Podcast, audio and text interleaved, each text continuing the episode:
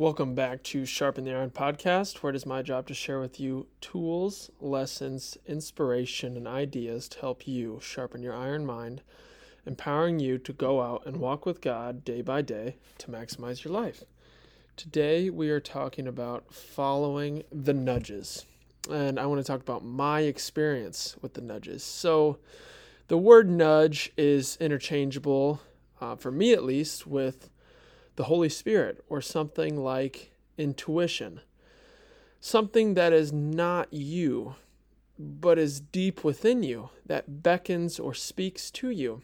And it's not constantly there, this voice isn't always there, but every once in a while there are these little nudges, little whispers that you can hear if you are open and receptive.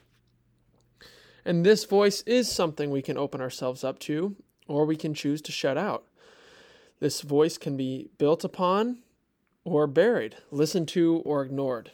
And I can share a distinct memory of when I heard this voice and chose to follow it.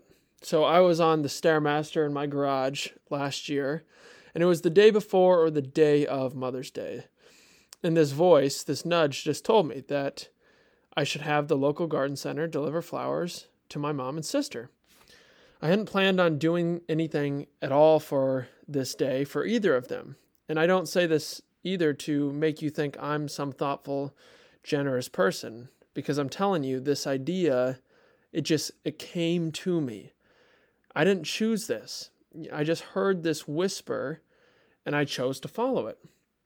And this was a distinct moment in my life when I heard this voice. It says in John 10:27, my sheep listen to my voice. I know them and they follow me. This was one of those unique times when I knew this was the voice of the Holy Spirit. This was God calling out to me. Because again, it wasn't from myself. This wasn't my own idea. This just came to me. It was like a little epiphany, a little hint from heaven. And I'm sure you've experienced this, where you felt compelled to spontaneously reach out to someone you haven't spoken to a while, to say something kind to another person, you know, to share something with someone else. You felt a spark of inspiration uh, towards something, or in doing, you felt some inspiration towards doing something. I believe we've all experienced this. But the thing is, you don't have to follow this voice. You don't have to listen.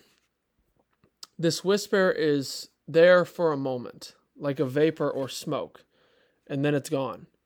It's a little invitation, I feel, that you can kindly accept or decline. You know, this invitation, this uh, knock at the door, it doesn't impose itself on you. You have a free choice to make. You know, you can either follow this voice or let it blow away in the wind.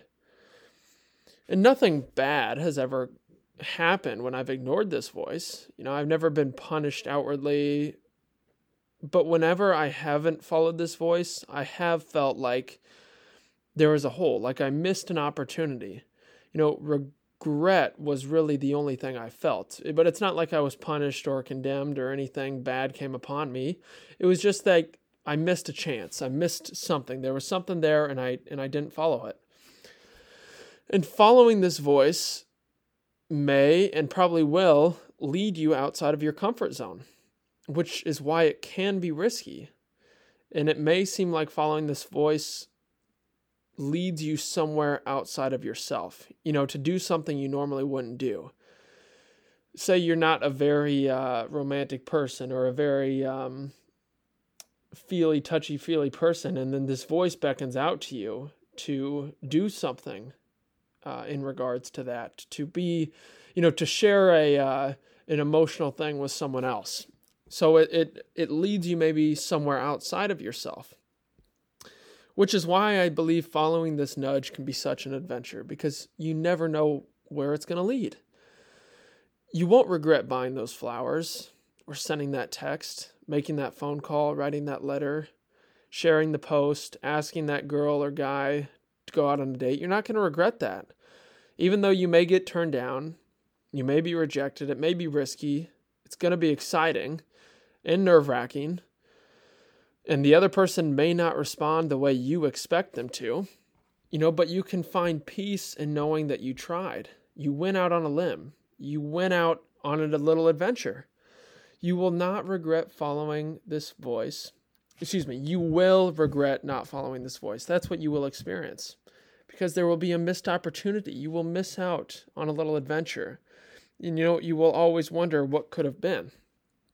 Uh, in the movie, one of the best movies, by the way, We Bought a Zoo, the main character, Benjamin Mee, says, You know, sometimes all you need is 20 seconds of insane courage. Just literally 20 seconds of just embarrassing bravery. And I promise you, something great will come of it. And that's it. Just those 20 seconds of courage to pick up the phone, to start the letter or the text, to tell someone how you feel, to be vulnerable, to be honest. Follow this nudge. It will never lead you astray, and it won't ask more of you than you can handle. Listen for it and work to say yes to the invitation. It will be the adventure of your life, and I believe it's something that we can uh, you can build upon. You know, say you struggle with public speaking, you know, and that's something you're trying to get better at. Well, you can build upon that in little ways by walking past a stranger on the street and saying, "Hey, how you doing?" or telling them you like something that they're wearing or you like some, a way they look or something like that. You know, you can follow this voice in the little ways, in the little places by maybe sending that text or reaching out to that person and then it will continue to grow and build you can build upon that. You're just laying one little brick at a time. And Jordan Peterson says, forego comfort for the adventure. You know, and sometimes you don't need a, a reason why. It's like this visceral feeling. You can't explain it, but you can feel it deep within you, and it just makes sense. You know, something's calling out to you. Uh, for me, this was definitely something that happened with running ultra marathons. It just, that voice called out to me, and it just made sense deep within me. I didn't really have a reasoning why. It just was this visceral feeling I could not explain. And this happens all the time with each individual. Like, why do you like the specific movies you do? Why do you like the specific books you do? Why do you have these specific interests? Why is this your taste in music? Why do you like these foods? Like, these are not things we chose.